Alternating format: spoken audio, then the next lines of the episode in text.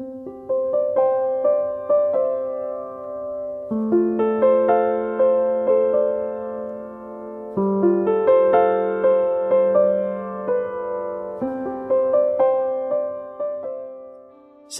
علیرضا مطلبی هستم و می‌خوام با شما در رابطه با تکنیک های مدیریت استراب و استرس و همچنین روش هایی که به شما کمک می‌کنه که حالتون بهتر بشه و با استرستون کنار بیاید صحبت کنم. با من همراه باشید.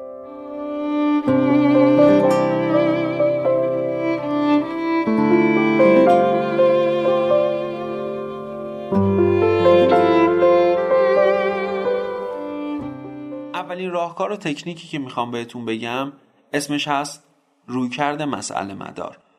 یه دقیقه با خودمون شفاف فکر کنیم که ما سر چه مسائلی استراب و استرس می‌گیریم؟ معمولا وقتی ما استراب و استرس می‌گیریم که با یک مسئله مهمی تو زندگیمون رو در رو میشیم و اون مسئله مهم اگر حل نشه یا پروندهش باز بمونه استراب و استرس ما به مرحله فرسایش ما می‌رسه. پس بنابراین اگر می‌خوایم استرسمون کاهش پیدا کنه باید مسائل زندگیمون رو حل کنیم. مسئله زندگی من خیلی از اوقات می‌تونه رابطه عاطفیم باشه. می‌تونه کنکورم باشه. می‌تونه این باشه که با رئیسم برم در رابطه با افزایش حقوقم صحبت کنم. می‌تونه این باشه که مهاجرت کنم از کشورم. نمی‌دونم. مسئله من چیه؟ چون تا زمانی که مسئلهتون رو حل نکنید استرس شما می‌تونه باقی بمونه. به طور مثال من میگم که آقا اصلا من اینجا حال نمی کنم زندگی کنم. اصلا به نظر من شرایط خوب نیست. خب این میشه مسئله تو. تو میگی من باید مهاجرت کنم. خب میگی می‌خوام مهاجرت کنم. باید برم زبان یاد بگیرم. باید برم سرمایه گذاری کنم. باید برم مقاله علمی بدم که اپلای بگیرم. نمی‌دونم. هر چیزی مثل این. تو نمیری این کارا رو انجام بدی و فقط نشستی قور می‌زنی. خب معلومه استرس هم با تو باقی میمونه. و هر روز که نمیری برای مسائل زندگی اقدام کنی این استراب و استرس می‌تونه در تو تقویت بشه. خیلی از اوقات ممکنه مسئله تو این باشه که با پارتنرت مشکل داری همسرت داره بهت خیانت می‌کنه و نمی‌تونی خیانت رو تحمل کنی نمی‌تونی از این زندگی بیای بیرون و نمی‌خوای تصمیم بگیری بین این دوتا. و اینجاست که استرس و استراب تو بالا میره.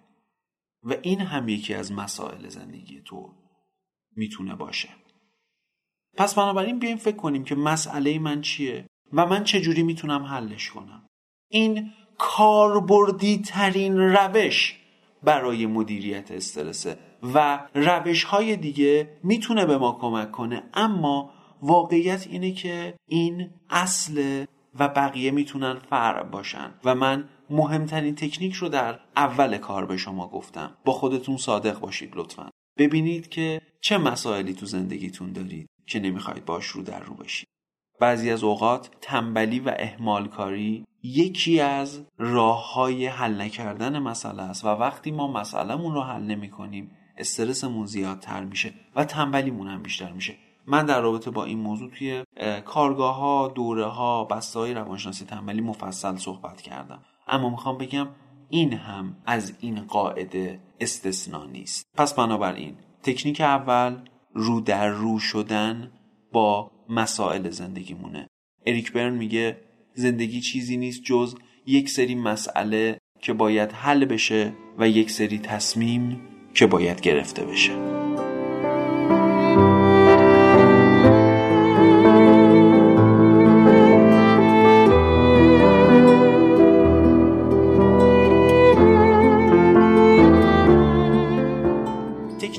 تکنیک های هیجان مداره واقعیت اینه که خیلی از اوقات ما وقتی استرس می‌گیریم یه سری کارها می‌تونه کمک کنه که این استراب و استرس و ترس ما فروکش کنه. به طور مثال تکنیک های هیجان مدار مثبت می‌تونه این باشه که من برم با یکی درد و دل کنم با یه مشاور صحبت کنم. یا برم یه ذره دور بزنم یه ده دقیقه یه ربع نیم ساعت پیاده روی بکنم. خیلی از اوقات window shopping نه خود shopping یعنی برم توی پاساژی دور بزنم ولی خرید نکنم. به این میگم window shopping. می‌تونه کمک کنه که یه ذره حال من خوب بشه. شاید یک دوش آب گرم شاید یک استراحت یک چرت بتونه به من کمک کنه که من یه مقدار از مسئلم دور بشم و بتونم بهتر بهش فکر کنم راه حلای بهتری براش پیدا کنم یا حتی یه مقدار به شکل موقت حالم بهتر بشه. و حتی اگر اثر مسکنی هم داره این کارها به طور موقت حال من خوب بشه. اما یه نکته مهم رو هم می‌خوام بهتون بگم. این روش هیجان مدار یک بخش منفی هم داره که اصلا خوب نیست. به طور مثال کسی که برای اینکه از مسئلهش فرار کنه رو میاره به سیگار و مشروب و قلیون و چیزایی مثل این یا قرص خواب این روش نکوهیده و بدیه. چون عادت می‌کنه به این موضوع. و این هم یه روش هیجان مدار ولی روش هیجان مدار منفیه که اصلا توصیه نمیشه. می‌خوام بهتون بگم با کارهای مثبت مثل پیاده روی مثل یک دوش آب گرم مثل درد و دل کردن با یکی مثل دیدن یک فیلم مثل یه روز استراحت کردن یا یه چرت کوتاه می‌تونید حال خودتون رو خوب کنید. لطفا سراغ روش های منفی و اعتیادآور نرید به هیچ عنوان. چون اونها منجلابیه که هرچی بیشتر توش دست و پا بزنید بیشتر فرو میرید و در اصل به قول قدیمی ها از چاله در میایید و میافتید توی چاه.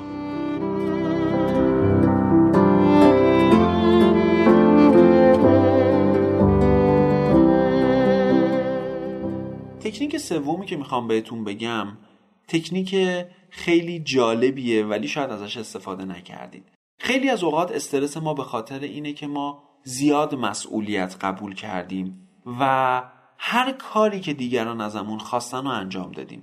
یعنی خیلی از اوقات ما به خاطر نداشتن توانایی نگفتن دچار استرس میشیم. به طور مثال یه نفر میاد از من پول می‌خواد. من چون بلد نیستم نه بگم پول رو بهش میدم. هرچند که خودم به اون پول نیاز دارم یا اون اصلا آدم درستی نیستش که من بخوام بهش پول بدم چون پول منو می‌دونم پس نمیده. ولی چون من بلد نیستم نه بگم استرس می‌گیرم یا گوشیمو جواب نمیدم یا دروغ میگم یا نمی‌دونم از روش اشتباه استفاده می‌کنم یا در نهایت تسلیم میشم و پولو بهش میدم و استرس می‌گیرم که خودم چیکار کنم؟ بابا پولم از دستم رفت. فوش میدم بهش غیبت می‌کنم. بعد نمی‌دونم خیلی کارهای مثل این می‌کنم. ولی من در نهایت استرسمو دارم. بنابراین نگفتن و وقتی ما یاد نمی‌گیریم نمی‌تونیم استراب و استرس خودمون رو خیلی از جاها مدیریت کنیم و پایین بیاریم.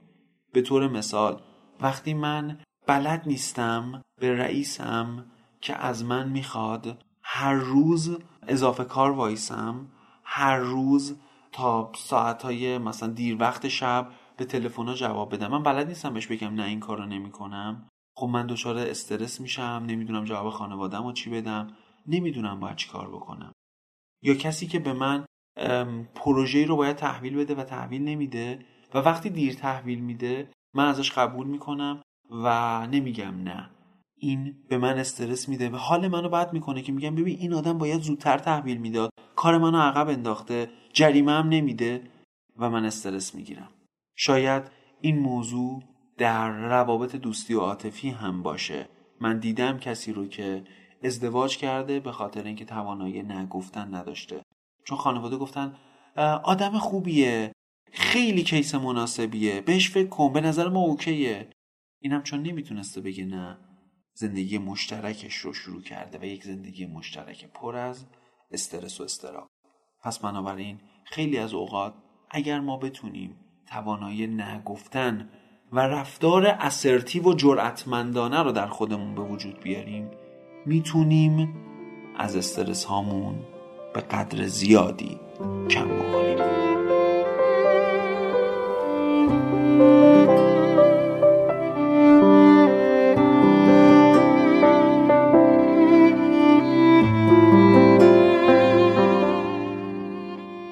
تکنیک چهارمی که می‌خوام بهتون بگم تکنیک کنترل محیطه. شما بعضی از اوقات باید بیاید محیطی که استرس داره رو برای خودتون کنترل کنید. به طور مثال اگر شما شبا دیر میخوابید در حالی که صبح زود باید بیدار بشید چون باید برید دانشگاه مدرسه سر کارتون و هر شب خونتون مهمونیه شما باید بیایید با خانوادهتون صحبت کنید که آقا لطفاً مهمونی ها رو کم بکنید یا یه تا این ساعت باشه. یا من باید برم به مهمونا بگم که من عذرخواهی می‌کنم من صبح زود باید بیدارشم و اگه اجازه بدید از خدمتتون مرخص بشم. یا من اگر می‌بینم که قیمت دلار رو وقتی بهم میگن و من استرس می‌گیرم و کاری هم نمی‌تونم براش بکنم باید یا کانالای خبریم رو لیو بدم یا باید اخبار کمتر ببینم یا تو جمعی که راجع به قیمت دلار صحبت میشه بهشون بگم که میشه بعدا صحبت کنید یا من از اون جمع بیام بیرون. چون در غیر این صورت من دچار استرس میشم. خیلی از اوقات ما آدم های منفی دور برمون رو باید فیلتر بکنیم تا حس استرس و فشار روانی رو به ما وارد نکنن. یادتون باشه شما همه محیطتون رو نمی‌تونید کنترل کنید اما بخشیش رو می‌تونید مدیریت کنید. لطفا اون بخشای منفی و اون افرادی که پالس منفی میفرستن رو کمی روشون تجدید نظر کنید. شاید لازم باشه که یک خط قرمز روشون بکشید.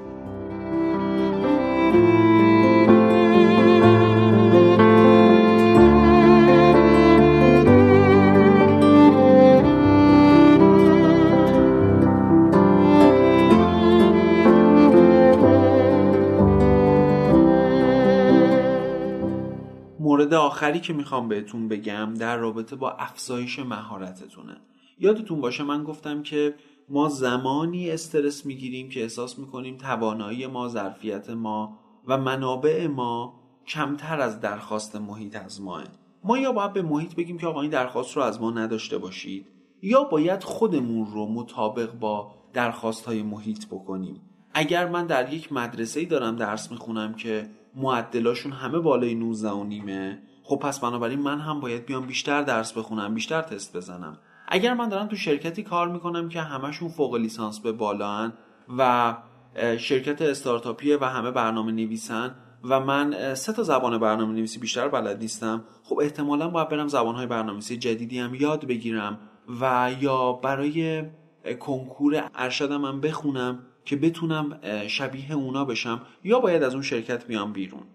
یادمون باشه اگر می‌بینیم درخواست های محیط از ما زیاده یا محیط داره اشتباه می‌کنه و دیمندای به جایی نداره یا من دارم کمکاری می‌کنم باید ببینم کدوم از ایناست. چون عدم توازن این دوتا باعث میشه که یه نفر همیشه بالا باشه یه نفر همیشه پایین. پس بنابراین من باید بیام به این موضوع فکر کنم که آیا من کاری می‌تونم بکنم توانایی این رو دارم که مهارت خودم رو ببرم بالا یا نه؟ و خیلی از اوقات استرس ها می‌تونن برای ما مفید باشن چون باعث رشد و پیشرفت ما میشن.